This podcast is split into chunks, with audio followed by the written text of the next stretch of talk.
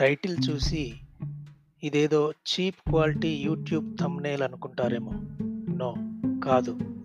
At the same time రాజకీయాలకు సంబంధించిన topic కూడా కాదు. నైన్టీన్ నైన్టీ నైన్లో చంద్రబాబు నాయుడు ప్రభుత్వంలో ఎలిమినేటి మాధవరెడ్డి మినిస్టర్గా ఉన్నప్పుడు నేను ఊహించని విధంగా ఒక సందర్భంలో మా ఇద్దరి మధ్య జరిగిన ఓ ఐదారు నిమిషాల సంభాషణ తాలూకు జ్ఞాపకం గురించి ఈ పాడ్కాస్ట్. కట్ చేస్తే అప్పుడు నేను కర్నూల్ ఆల్ ఇండియా రేడియోలో పనిచేస్తున్నాను. మద్రాస్ నుంచి ఎవరైనా పిలిచినప్పుడల్లా వెళ్ళి అక్కడ రైటర్గానో ఘోస్ట్ రైటర్గానో పీస్ వర్క్ లాగా పనిచేసి వస్తూ ఉండేవాడిని డబ్బులు కూడా అప్పుడు బాగానే వచ్చేవి. మూడు నాలుగు రోజుల్లో ఒక డైలాగ్ వెర్షను ఒక కథా విస్తరణో ఓ చిన్న ట్రీట్మెంటో రాసిచ్చి వచ్చేవాడిని అలా వెళ్ళినప్పుడల్లా కనీసం ఒక ఇరవై ముప్పై వేలకు తక్కువ కాకుండా ఇచ్చేవాళ్ళు. ఆల్ ఇండియా రేడియోలో అప్పుడు నా నెల జీతం కూడా అంత వచ్చేది కాదనుకుంటాను. ఈ డబ్బులే కాకుండా మెరీనా బీచ్లో పెద్దవాళ్ళతో కలిసి విండోస్ పైకెత్తిన ఓ ఫియట్ కార్లో కూర్చొని పల్లీలు తింటూ ఓ పెగ్ తీసుకోవడం సెలబ్రిటీలతో తరచూ కలిసే అవకాశం ఉండటం అదంతా ఓ రేంజ్లో ఉండేది. అప్పటి ఆ స్క్రిప్ట్ రైటింగ్ ఘోస్ట్ రైటింగ్ అనుభవాలతో సినిమా స్క్రిప్ట్ రచనా శిల్పం అనే పుస్తకం ఒకటి రాశాను. చకచక ప్రింట్స్ వేయాల్సి వచ్చింది. ఎర్రమంజిల్లోని మా అన్న ఇంటి నుంచి కర్నూల్లో మా ఇంటి నుంచి విశాలాంధ్ర నవోదయ బుక్ హౌజ్ల నుంచి అప్పట్లో మొత్తం ఐదు వేల కాపీలు సేల్ అయ్యాయి. అదొక రికార్డ్. ఆ పుస్తకానికే best book on films category కింద నాకు నంది అవార్డు వచ్చింది. సాయంత్రం లలిత కళా తోరణంలో నంది అవార్డుల కార్యక్రమం తర్వాత పక్కనే ఉన్న జూబ్లీ హాల్లో డిన్నర్ ఏర్పాటు చేశారు.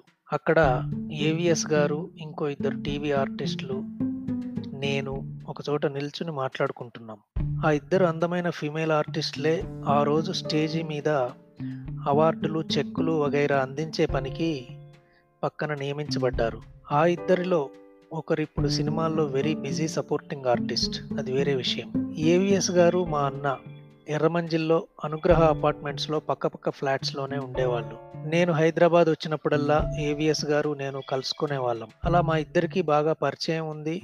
జోకులు కూడా వేసుకునేంత చనువు కూడా ఉంది. జూబ్లీ హాల్లో డిన్నర్ తర్వాత లాన్లో నిల్చుని అలా మేము మాట్లాడుకుంటున్నప్పుడు వెనక నుంచి నా భుజం పైన ఎవరిదో చెయ్యి పడింది ఏ మనోహర్ ఏంది సంగతి? అంటూ చాలా క్యాజువల్గా నన్ను తీసుకుని అలా పక్కకి నడిచాడు ఆ వ్యక్తి. అసలు ఏం జరుగుతోందో అర్థం కాక నేను అనుసరించాను. నా భుజం మీద చెయ్యేసి నన్ను పలకరించి అంతకుముందే నేను బాగా తెలిసినట్టు చాలా క్యాజువల్గా నన్ను అలా పక్కకు తీసుకెళ్ళిన ఆ వ్యక్తి మినిస్టర్ మాధవరెడ్డి. ఇప్పుడున్నంత సెక్యూరిటీ హడావుడి అప్పుడు లేదు. ఆయన వెనుక ఒకే ఒక్క సెక్యూరిటీ ఆఫీసర్ సివిల్ డ్రెస్లో ఉన్నాడు.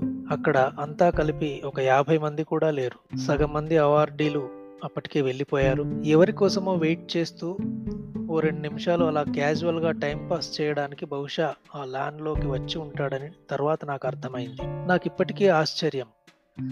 సాయంత్రం అవార్డులు ఇస్తున్నప్పుడు నంది బహుమతిని సీఎం చంద్రబాబు నాయుడు ఇవ్వగా నందితో పాటు ఇచ్చే ఒక లామినేటెడ్ ధృవపత్రాన్ని చెక్కును ఆ రోజు నాకు అందించింది మాధవరెడ్డి. మైక్లో అనౌన్స్మెంట్ తర్వాత ఒక్కొక్కటి నాకు అందిస్తూ వాటి మీద రాసున్న నా పేరుని చిమ్మని మనోహర్ అని రెండుసార్లు చిన్నగా ఆయన బయటికే చదువుతూ నాకు అందించడం నాకు ఇంకా గుర్తుంది. కానీ రెండు గంటల తర్వాత జూబ్లీ హాల్లో డిన్నర్ వరకు నా పేరుని నన్ను ఆయన గుర్తుపెట్టుకోవటం లేదా ఆయన గుర్తుండటం నాకు ఇప్పటికీ ఆశ్చర్యమే. మాధవరెడ్డి అడుగుతున్న ప్రశ్నలకు జవాబులు ఇస్తూ పోతున్నాను. నా ఉద్యోగం గురించి కూడా అడిగారు.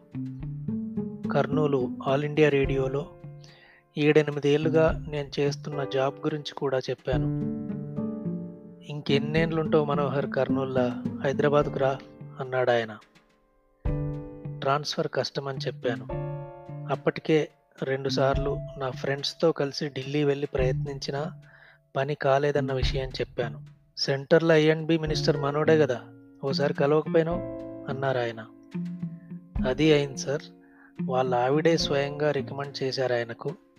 హైదరాబాద్లో నా పోస్ట్ ఒకటి ఖాళీగా కూడా ఉంది. ఆయన ఆఫీస్ నుంచి ఒక పిఏనో ఒక పిఎస్ఓ చెప్పిన పని ఇట్టే అయిపోద్ది సార్. కానీ ఆయన ఎందుకో ఇంట్రెస్ట్ చూపలేదు అన్నాను. ఏ ఇది చాలా చిన్న పని బై. ఆయన టైప్లే. చెయ్యలేదు. అంతే కదా? సరే. నువ్వు మళ్ళా ఈసారి హైదరాబాద్ వచ్చినప్పుడు నన్ను గలువు నేను చేయిస్తా అని చాలా సింపుల్గా చెప్పారు మాధవ్ రెడ్డి నా జీవితంలో అదే మొట్టమొదటిసారి ఒక మినిస్టర్తో అంత దగ్గరగా ఉండి అంత క్లోజ్గా మాట్లాడడం.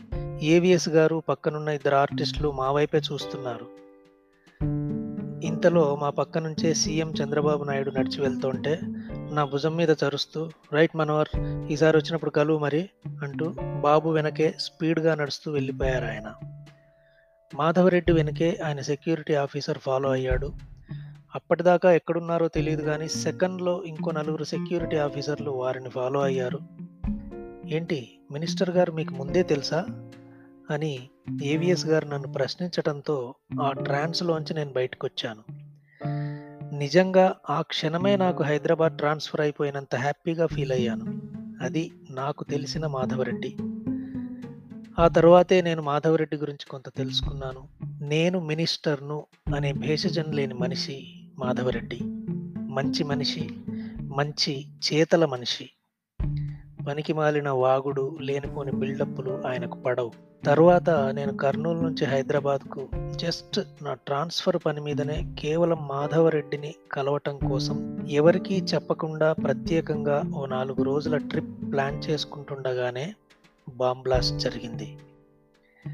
మాధవరెడ్డి బ్రతుకుంటే మాత్రం అప్పుడు నాకు నిజంగా వెంటనే ట్రాన్స్ఫర్ అయ్యేది. నా కెరీర్ నా లైఫ్ మరోలా ఉండేవి.